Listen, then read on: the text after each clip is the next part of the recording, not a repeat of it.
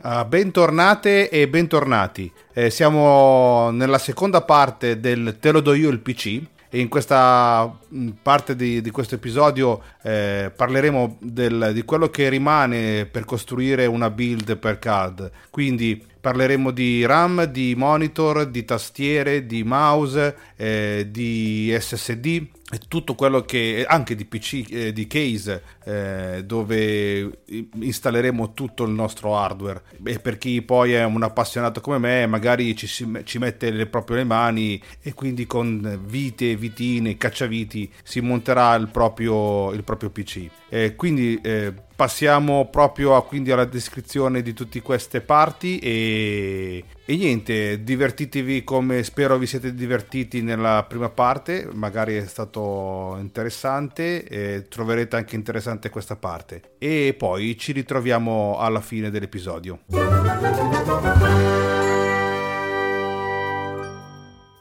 Una delle parti hardware che non, influenzerà molto le tue prestazioni è la scheda madre, eh, ma dovresti assicurarti che supporti tutte le funzionalità di cui hai bisogno e corrisponda all'hardware che intendi collegare. Ovviamente dovresti abbinare il socket della scheda madre alla CPU che hai scelto in precedenza. Ottieni una scheda madre LGA 1200 chipset Z490 per una CPU Intel Core i9 10900K o della stessa generazione e una scheda madre AM4 chipset X570 per una CPU AMD Ryzen 5009X. Altre caratteristiche che dovresti cercare sono il numero di slot PCIe a cui puoi collegare le schede grafiche, il numero di connettori USB, la quantità di slot RAM e il numero di dispositivi di archiviazione come gli slot M2 che hai a disposizione per uso. Per AMD Ryzen 9 5009X, che attualmente consiglio vivamente per le app eh,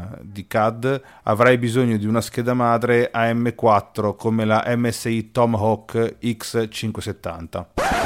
Dato che i carichi di lavoro CAD sono molto simili al lavoro in applicazioni 3D come Cinema 4D o Maya, parliamo di RAM. Spesso nelle workstation si trovano memorie RAM di tipo ECC. Queste integrano un sistema per la correzione di eventuali errori nella fase di lettura e scrittura, il che rende il sistema più stabile e affidabile, anche in caso di micro sbalzi di tensione. Si tratta di un fattore molto importante. Se il sistema si blocca per un errore di memoria a metà di un lungo rendering, sarà necessario ricominciare da capo, con le conseguenze che eh, si possono immaginare. Le memorie ECC sono presenti generalmente solo su server e sulle migliori workstation, ma non si trovano mai sui comuni PC consumer o Office. La quantità di RAM necessaria dipende molto da quanto sono complessi i tuoi progetti e assiemi e da quanti progetti hai aperto contemporaneamente. Inoltre, se intendi ad avere più applicazioni affamate di RAM, oltre al tuo software CAD aperto contemporaneamente, dovresti assicurarti di avere RAM sufficiente.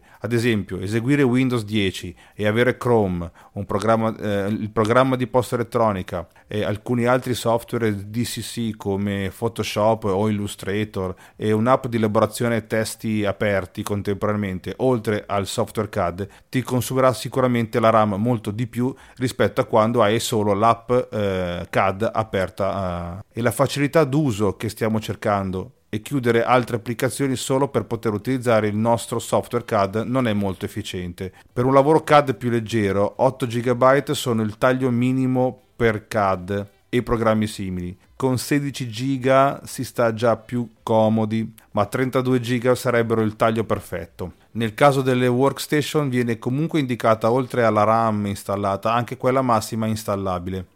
L'upgrade di memoria può essere fatto anche dopo l'acquisto se le prestazioni non sono convincenti. Basta sincerarsi che la configurazione all'acquisto lasci liberi almeno due slot di memoria. Con assimi più complessi o quando si utilizza più app contemporaneamente si dovrebbe optare per 32 GB e addirittura, facendo gli sboroni, 64 GB di RAM per le CPU mainstream o HEDT come le CPU Intel i7, i9 o Ryzen eh, Threadripper consiglio la RAM, la RAM Corsair Veganence LPX DDR4 disponibile in tutti i tipi di capacità di memoria. La velocità di clock della memoria può influenzare le prestazioni della CPU e si consiglia di puntare a una RAM con un clock almeno di 3002 MHz o superiore.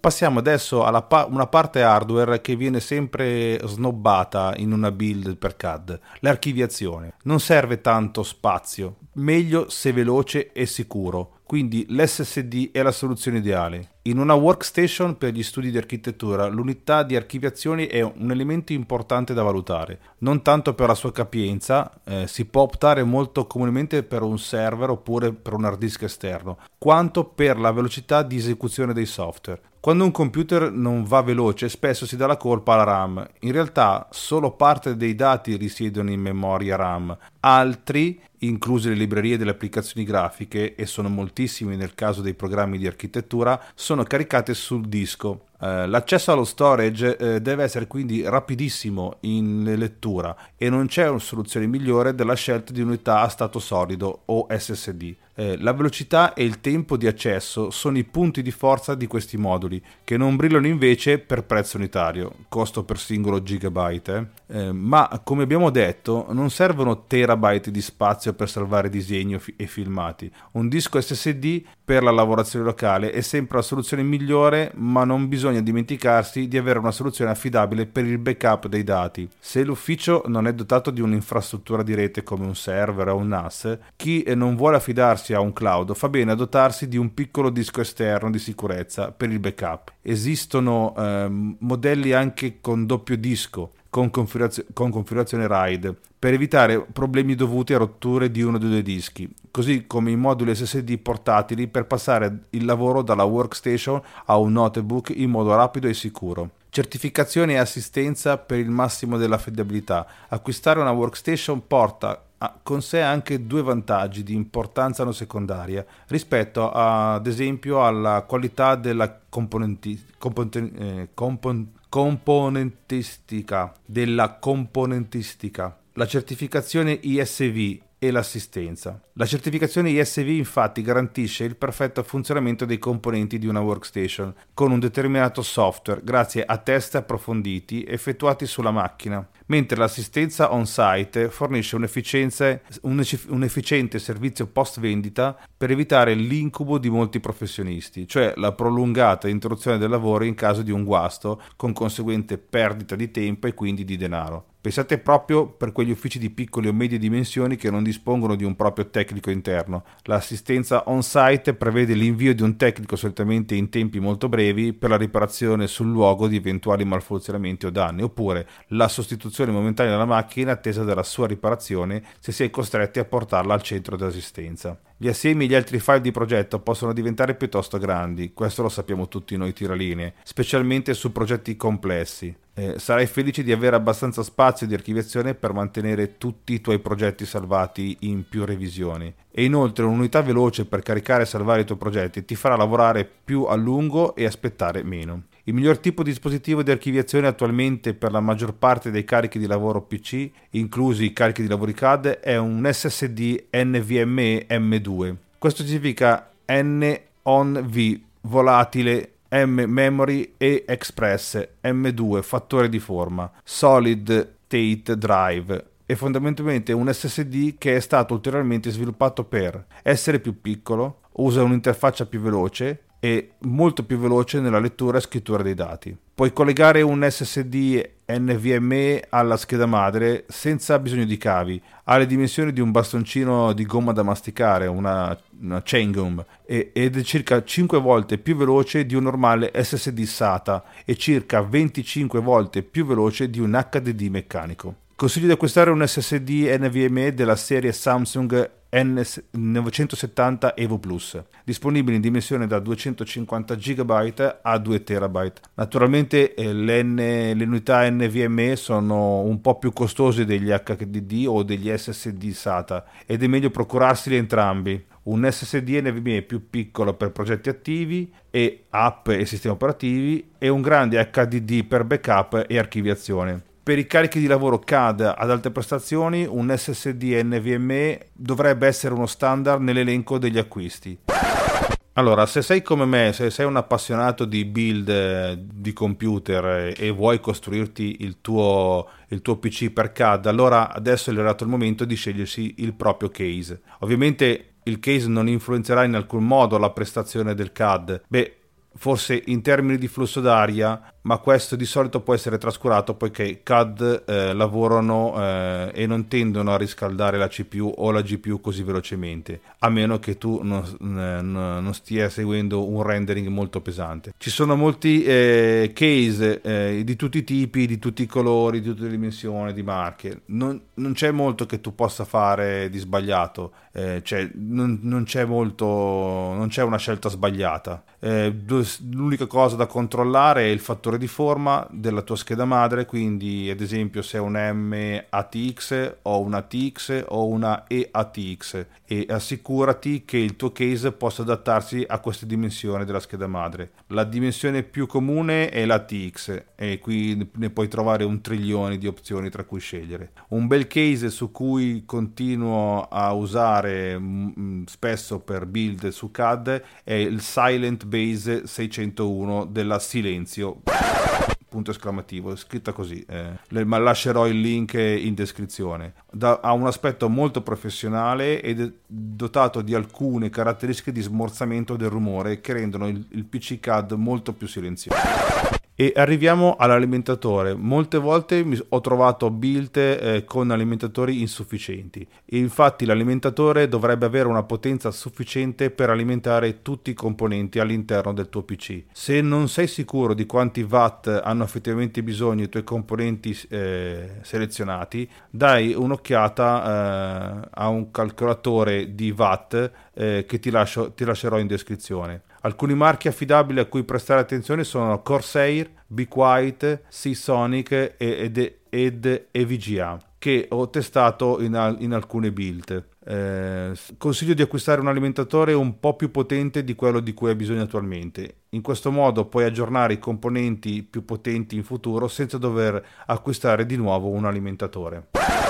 E parliamo di monitor, che sicuramente non influenzerà la tua potenza eh, di calcolo per il rendering o per eh, i progetti CAD, ma sicuramente ti farà lavorare meglio. Tendenzialmente un monitor più grande è meglio Ovviamente senza esagerare, eh? quindi non 65 pollici. Infatti un monitor da 60 pollici sulla scrivania risulterebbe veramente inutilizzabile. Una cosa a cui porre molta attenzione è la risoluzione del monitor. Ci sono tantissime possibilità, si va dalla risoluzione più comune 1920x1080, detto anche Full HD, alle recenti 2560x1440 che è il VQHD, il 2K in pratica oppure il, 4096x2160 che è il 4K e il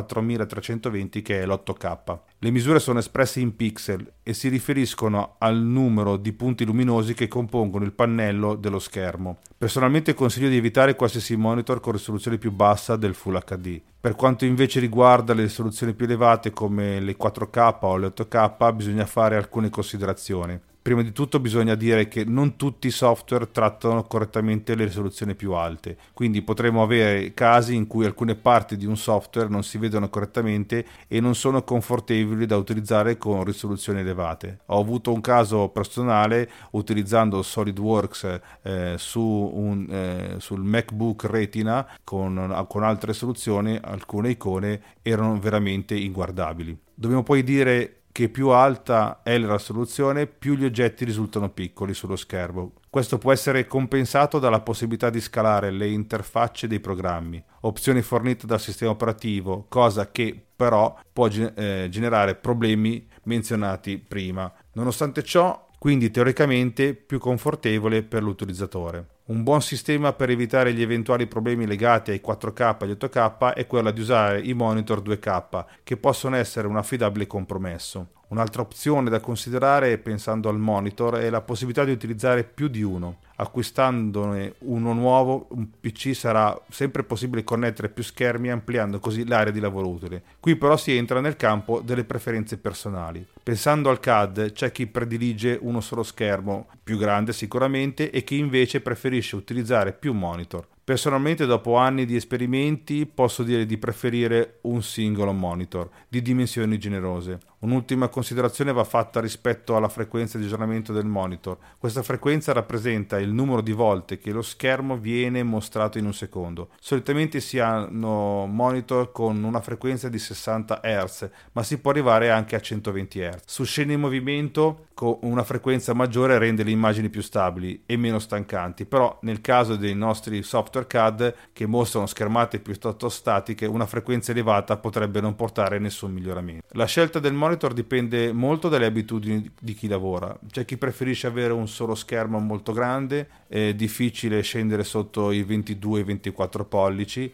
chi lavora su più monitor di piccole dimensioni da utilizzare eh, simultaneamente per usi diversi, software di modellazione su uno e email su secondo ad esempio. O addirittura chi predilige uno dei nuovi modelli formato 21 noni, come il sottoscritto, che offrono eh, grandi, grande spazio ai lati per gli strumenti eh, lasciando al centro una porzione di schermo utile e ampia. In ogni caso è chiaro che il monitor è l'elemento essenziale della produttività di un professionista e che la sua scelta in quanto a numero di dimensioni può incidere sulla velocità di esecuzione e sulla precisione. La scelta del monitor è necessariamente legata anche alla scelta della scheda video. Per lavori di design e architettura serve tanta risoluzione perché migliore è la risoluzione, migliore sarà il feedback immediato di quello che sarà il risultato finale. Non va dimenticato che più è risolu- eh, risolu- eh, il monitor a risoluzione, più alti sono i requisiti che deve avere la scheda che la gestisce e quindi eh, più alti saranno i costi. Le schede video per workstation sono pensate per lavorare su più monitor, ma chi vuole gestire due o più schermi con risoluzione 4K, quindi 3840 x 2160, dovrà scegliere anche una scheda adeguata. Se infatti con i normali computer si può lavorare, ma non è una buona abitudine, a risoluzione diversa da quella del monitor, con programmi di design e architettura, questa soluzione è da scartare assolutamente. I monitor vanno gestiti a risoluzione nativa, quindi è meglio prendere due modelli QHD da 2560 x 1440 i 2K abbinati a una workstation ben dimensionata con due monitor 4K magari associati a una workstation entry level.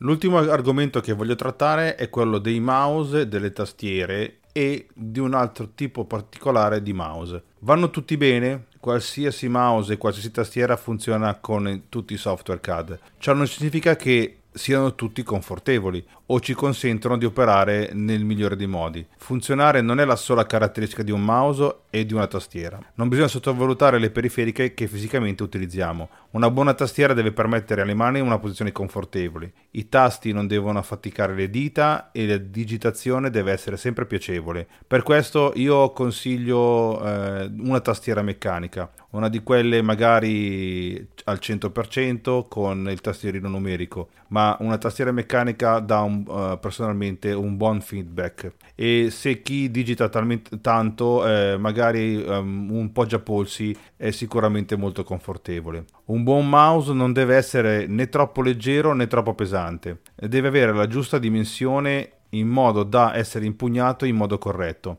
Anche la semplice rotella del mouse deve essere eh, fatta in modo da consentire per un utilizzo preciso e confortevole. Eh, per questa io mi affido agli eh, MX di Logitech eh, nel, nel, sia nella versione 2S o 3 eh, che è uscita ultimamente. Sono molto comodi, hanno molte funzioni i tasti sono programmabili e in questo caso etto, hanno una lunga durata anche di batteria essendo eh, la, tutti i Logitech MX eh, Bluetooth o Wi-Fi con la, la loro eh, antennina. Eh, negli anni ho utilizzato molti dispositivi e quindi ritengo che eh, mouse, i mouse perfetti non esistano proprio veramente quelli che ti rendono la vita facile sicuramente come ho detto prima sono i Logitech soprattutto per i mouse. Un altro tipo di mouse cui consiglio di, eh, eh, di acquistare soprattutto per chi usa eh, eh software CAD 3D è uno Space Mouse. Eh, io uso il, quelli della 3D Connection, un, degli Space Mouse, quello il Traveler, che mi ha dato veramente eh, una mano nell'utilizzo del, delle viste 3D perché mentre si ruota un, un assieme o un particolare, eh, sempre eh, essendo dentro al, al comando, eh, riduce sicuramente i tempi eh, di visualizzazione e di esecuzione del, del comando.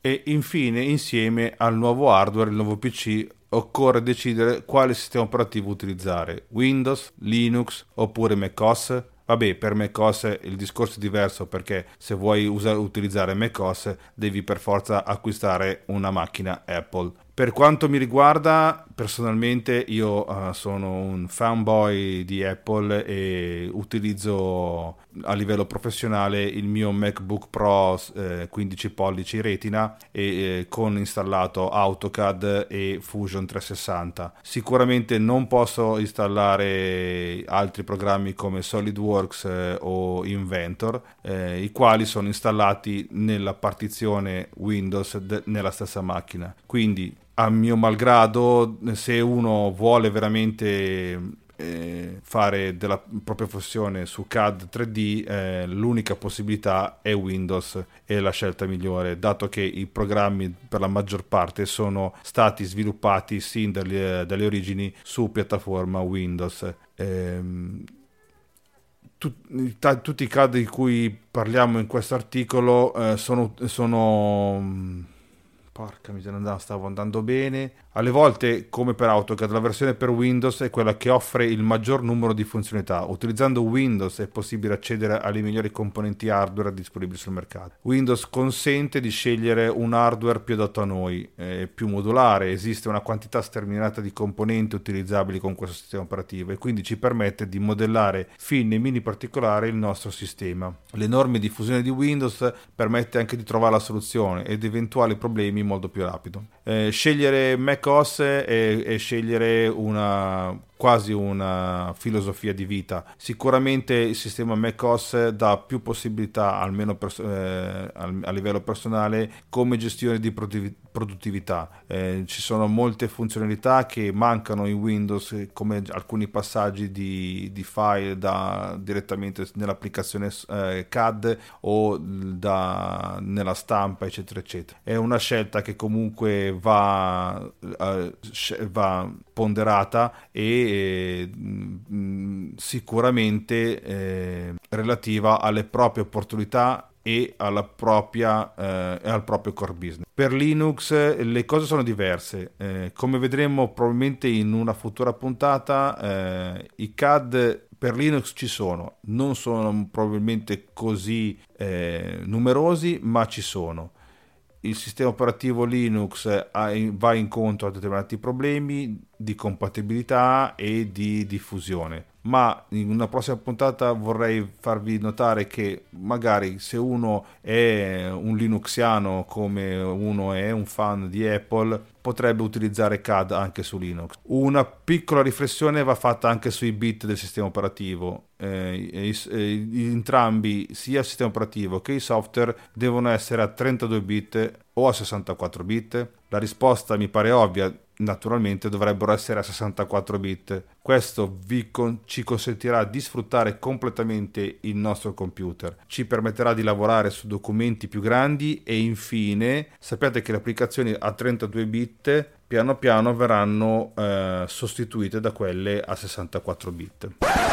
La seconda build eh, che vediamo si aggira intorno ai 1700 euro, eh, ha un consumo sui 434 watt di, eh, all'incirca. Eh, la CPU è una AMD Ryzen 7 5008X da 3,8 GHz con 8 core. Il CPU cooler è un Be Quiet Dark Rock Pro 4 mentre per la motherboard eh, usiamo una MSI X570 Tomahawk ATX AM4 mentre per la scheda grafica utilizzeremo una Nvidia RTX 3070 da 8 GB, un Asus Dual. Eh, installeremo una, due banchi di RAM da 16 GB per un totale di 32 GB e sono i Corsair Ve- eh, Vegrance RGB Pro DDR4 sempre 3002. Per lo storage eh, installeremo un Crucial P1 da 1 TB eh, in formato M2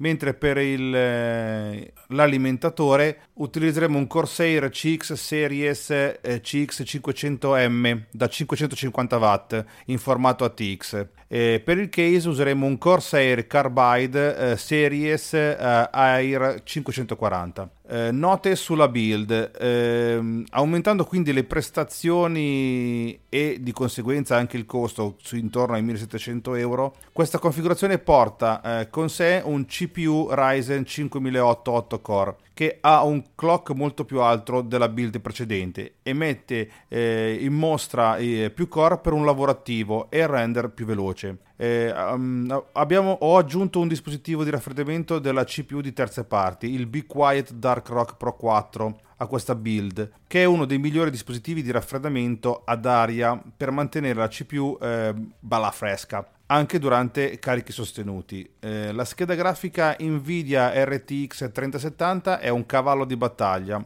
che ci consentirà di eseguire rendering veloci eh, e gestirà qualsiasi attività relativa a OpenGL Viewport senza problemi. Conclude la build um, un'installazione di 32, 32 GB di RAM e un SSD da 1 TB che eh, assicurano di lavorare su progetti CAD complessi e di, e di averne aperti eh, contemporaneamente. La terza build che propongo si aggira intorno ai 2600 euro, ha un consumo medio all'incirca sui 563 watt. Eh, installeremo una CPU AMD Ryzen 9 5950X da 3,4 GHz con 16 core. Eh, il CPU cooler è un Be Quiet Dark Rock Pro 4. Eh, la motherboard è un MSI X570 Tomahawk ATX AM4 per il reparto video eh, installeremo un Nvidia RTX 3080 da 10 GB, eh, una Gigabyte Turbo. Eh, la RAM 4 banchi da 16 GB per un totale di 64 GB. Sono i G-Skill Rap Javs da, da 3002.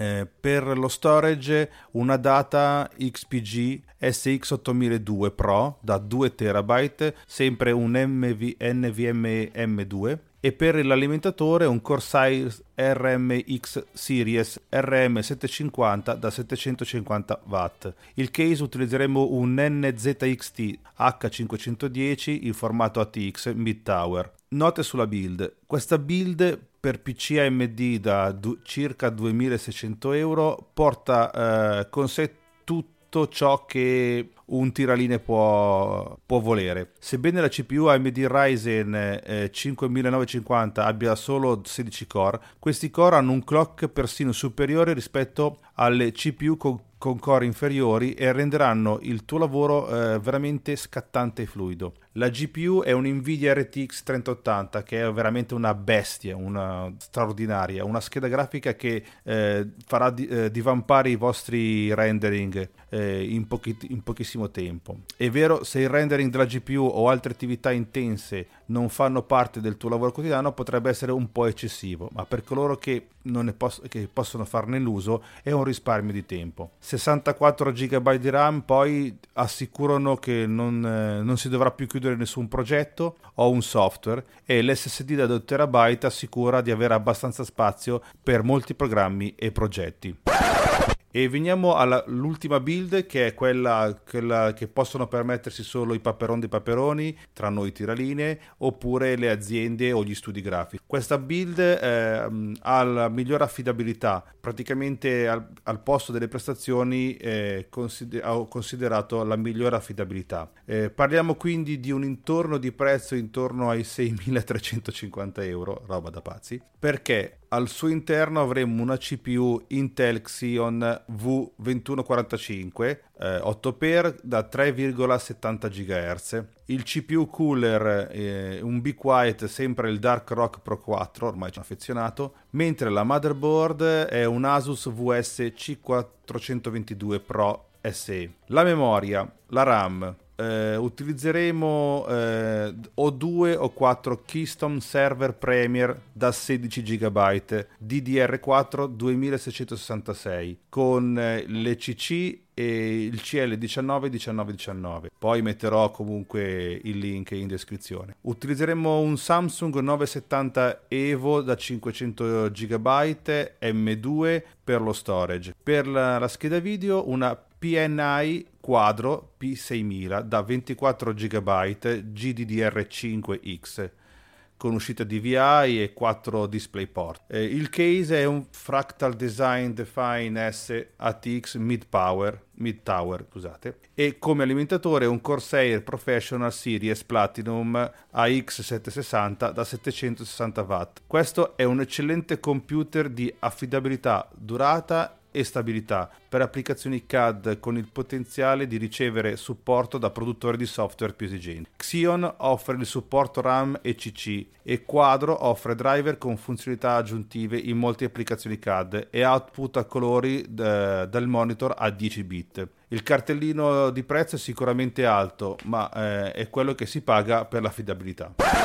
Quindi, che dire dei portatili? Abbiamo parlato di computer desktop per tutto questo tempo, ma fortunatamente tutto ciò che abbiamo discusso può essere applicato anche a un laptop. Quindi se siete uno studente di ingegneria o siete un tiralinee, un professionista esperto, eh, la teoria eh, alla base di tutto ciò che è importante nella scelta di un portatile di fascia alta per il CAD è la stessa eh, dei computer desktop. Eh, quindi avremo bisogno di una CPU con un clock elevato, una GPU Nvidia GTX o RTX, 16 o 32 GB di RAM e una, un veloce SSD M2. Eh, poiché i componenti hardware dei laptop di solito assorbono molta energia, i componenti non raggiungeranno le prestazioni di un PC desktop, giustamente, ma c'era da aspettarselo. In un portatile ottieni il vantaggio della mobilità, ma lo scambi con le prestazioni. Eh, distingueremo quindi tra prestazioni e affidabilità supporto, poiché sia le GPU Xeon che le GPU Quadro sono disponibili per i portatili. Allora, se il desktop è il principale strumento di lavoro scelto per il proprio studio di disegno, è anche vero che spesso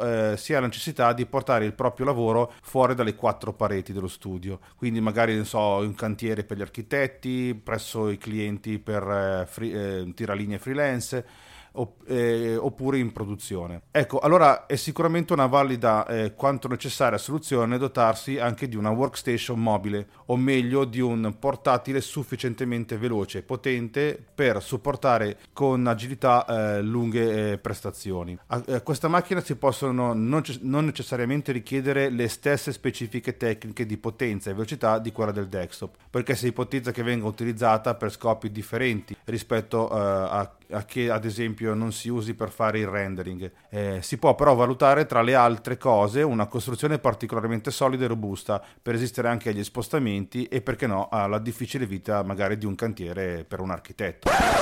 Eh, quindi passo subito ai consigli per gli acquisti. Se state cercando le prestazioni, eh, ti consiglio di orientarti verso una CPU con un clock elevato. Lo ripeto perché è una cosa che dobb- noi, soprattutto tiralinee, quando dobbiamo eh, scegliere un computer, è, un, è il, il primo dato a cui dobbiamo dare adito. E una GPU di fascia alta come la GTX 2070 questi due dati li trovi, questi due hardware li trovi eh, in, nel seguente eh, portatile, che è un Gigabyte aereo da 15 pollici OLED. Questo, la, questo portatile eh, ha al suo interno una CPU che è un i7 9750H, eh, una GPU, una GeForce RTX 2070 con 8 GB di RAM, eh, 16 GB di RAM e un, un SSD eh, da, da, mezzo, da 512 GB. Eh, il sistema operativo è un Windows 10 Pro eh, e il, il, lo schermo è un 15,6 pollici 4K, eh, un IPS eh, con una risoluzione Full HD. E questo portatile è il più recente di una serie di, di portatili per creatori di contenuti e viene fornito con un eccellente schermo IPS 4K da 16,6 pollici che si comporta molto bene eh, sui lavori visivamente impegnativi. La, la, Nvidia RTX 2070 è una GPU di alto livello e con 8 GB di RAM eh, va veramente bene. L'Intel i7 9750 assicura che il lavoro attivo e l'esperienza di visualizzazione siano il più fluido possibile eh, in un fattore di, di, di, forma mobile, cioè di un portatile. Eh, la cosa bella è che eh, sfoggia anche un tastierino numerico, che è molto raro nei laptop da 15 pollici. Personalmente eh, l'uso del tastierino numerico separato eh, è, è, molto utile, soprattutto quando si inseriscono molti dati molti calcoli. Se il gigabyte non ha ancora raggiunto, non ha un punto debole, eh, ci sono, allora se il gigabyte non è un, uno dei tuoi portatili preferiti, ci sono altre due ultime scelte. C'è l'Asus ROG Zephyrus G15 della, del 2020 con una CPU AMD 4008 e un Nvidia 1660 Ti che è abbastanza abbordabile. E poi oppure c'è un, un Razer Blade 15, eh, però questi sono mol- è molto più eh, popolare tra i creatori di contenuti o i giocatori di gaming. Un altro, il secondo portatile che consiglio eh, fa parte di quello della migliore affidabilità e supporto e stabilità per un, un portatile per il CAD. È un ThinkPad P52, P52 del 2018 della Lenovo da 15,6 pollici. Al suo interno ha una CPU Xeon E2176, una Quadro P2000 da 4 GB e un eh, 16 GB di RAM e 512 mm, GB di SSD, eh, supportato da un sistema operativo Windows 10 Pro e lo schermo è un IPS eh, da 15,6 pollici in eh, Full HD. Eh, una nota su questo, lap, su questo portatile, eh, avendo la CPU Intel Xeon a 6 core, aumenta fino a 4,4 GHz con 16 GB di RAM, una GPU Nvidia Quadro P2000 e la SSD che è una M2. Eh, l'esperienza, eh, otterrai praticamente un'esperienza da, da workstation all'interno di un portatile.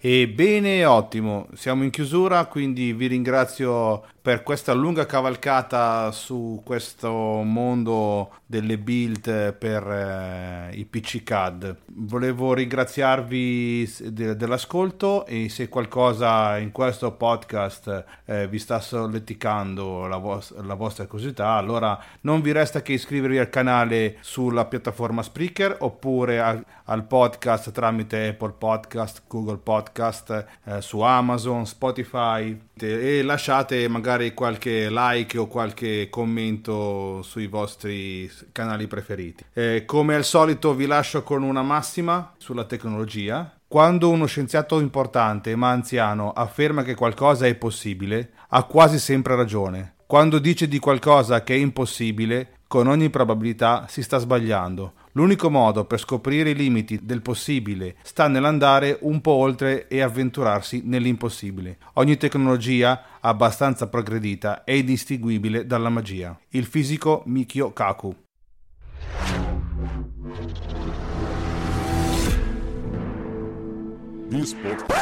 Ma allora mi sembra quasi impossibile che nessuno di voi abbia fatto presente una cosa. Ma in questa carrellata di PC, ma Apple, i, i computer di mamma Apple, non è neanche citato neanche uno. Insomma, per quanto riguarda i PC, insomma, abbiamo capito che sono eh, molto modulari, quindi eh, ci sono molte possibilità di cucire veramente addosso per ogni software il proprio PC, con il proprio hardware, con il proprio GPU, con il proprio case. Invece per quanto riguarda Apple, ecco, il discorso è un po' diverso. Eh, io sono un amante del, dei computer di casa Apple, ma eh, devo dire questo. Purtroppo per determinate funzioni, soprattutto per quanto riguarda il CAD di noi tiraline e, e, più specificamente per quello meccanico, quindi sulle piattaforme SolidWorks, Inventor e Fusion 360, forse ecco, Fusion 360 è l'unico che funziona su, su Apple, eh, il discorso è molto differente. Purtroppo sono eh, programmi che funzionano solamente su piattaforma PC, quindi eh, per Apple nativo non c'è proprio niente, quindi su ogni macchina Apple si dovrebbe eh, configurare una partizione Windows dove andare a installare i, i software eh, che ho, che, ho, indicato precedentemente. Eh, volevo fare un, per gli computer Apple voglio fare un discorso a parte, nel senso che ci sono le possibilità di configurare dei PC, ma volevo eh, entrare più nello specifico. Se invece se siete impazienti, allora io posso solamente darvi eh, tre consigli eh, di build eh, già pronte che mamma Apple vi, vi, vi spara tramite il, il proprio App Store. Allora, eh, la primo, eh, il primo Mac che si può comprare è l'iMac 27 pollici, dato che l'iMac Pro, eh, quello Only One, è uscito fuori di produzione,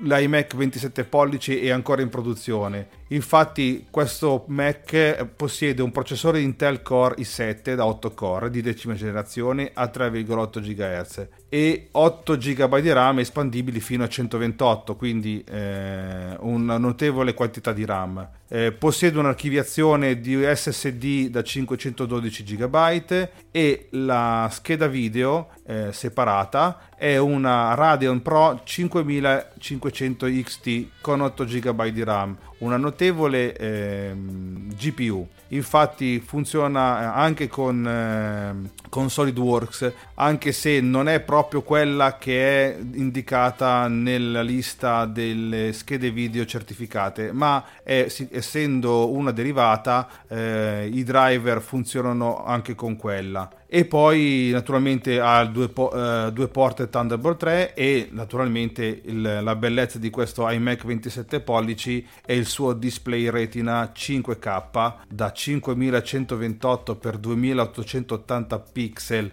con True Tone, uno, uno, spettacolo, veramente è un monitor che una volta visto si fa fatica a trovarne uno identico in giro per, per il mondo. Il sec- la seconda build che propone Mamma Apple è il MacBook Pro 16 pollici, quindi un portatile è veramente è la Ferrari dei portatili, Le, sia anche in ambiente solamente OS X, ma anche su se si installa Windows 10 è veramente un portento questo, questo portatile. Infatti ha un processore Intel I, eh, Core i9 da 8 core di nuova generazione da 2,3 GHz. La velocità non è determinante, come abbiamo detto, ma è il, eh, l'elevato numero di clock per singolo processore che fa di questo processore una vera bestia bestia. Infatti poi il, ha anche il turbo boost fino a 4,8 GHz. Possiede eh, installata una AMD Radeon Pro 5500M con 4 GB di RAM.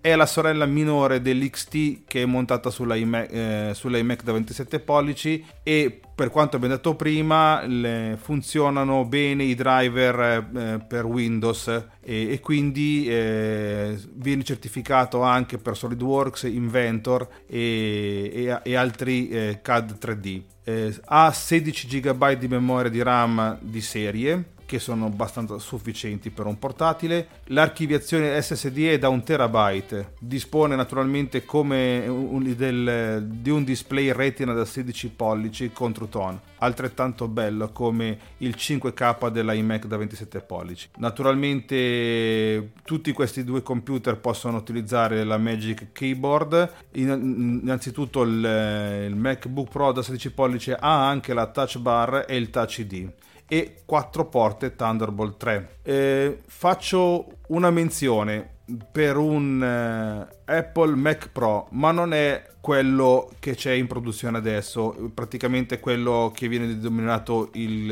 il, grattagra, il grattagrana, ma quello che veniva definito il cestino, quindi l'Apple, il Mac Pro del 2013 che è un piccolo gioiello di design, a mio parere. Certo, molti hanno sempre lamentato della poca potenza e della mh, possibilità del, di, del throttling e de, di, che scaldava parecchio, essendo messo tutto dentro in quel piccolo cestino nero. Eh, ma all'interno di, di, questo cestino c'è veramente un hardware eh, che, eh, come abbiamo detto durante il, l'articolo dà affidabilità e costanza di, eh, di lavoro. Infatti eh, il processore è un Intel Xeon E5 quad core, ha delle unità di, di SSD, ne può montare ben due e 16 GB di RAM la, la build è uh,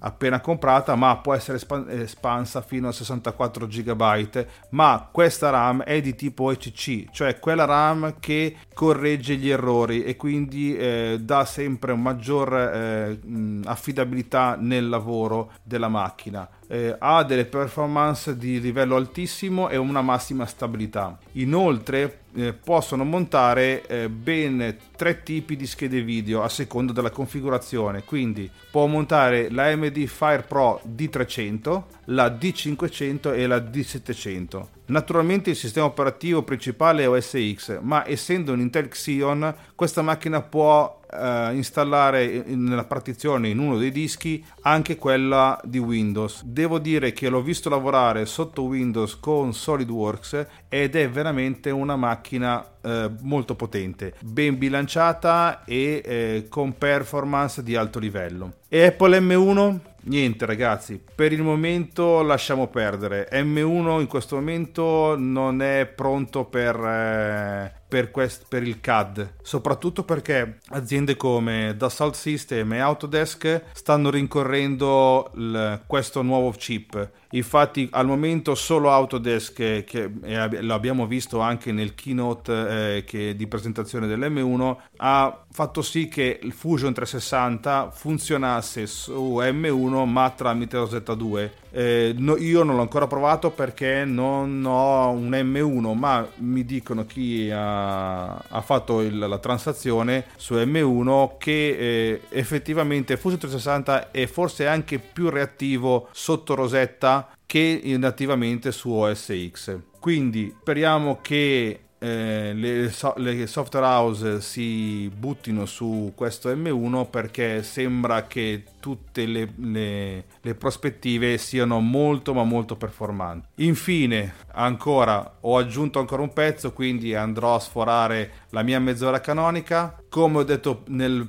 pre-finale vi ringrazio ancora e niente, buona vita a tutti. E forse è possibile che ci sia un altro episodio magari ad agosto. Vedo se riesco a registrarlo oppure eh, mi porterò il mio MacBook e proverò a registrare qualche, qualche cosa in vacanza sotto l'ombrellone. Intanto non mi resta che ringraziarvi e buona vita a tutti.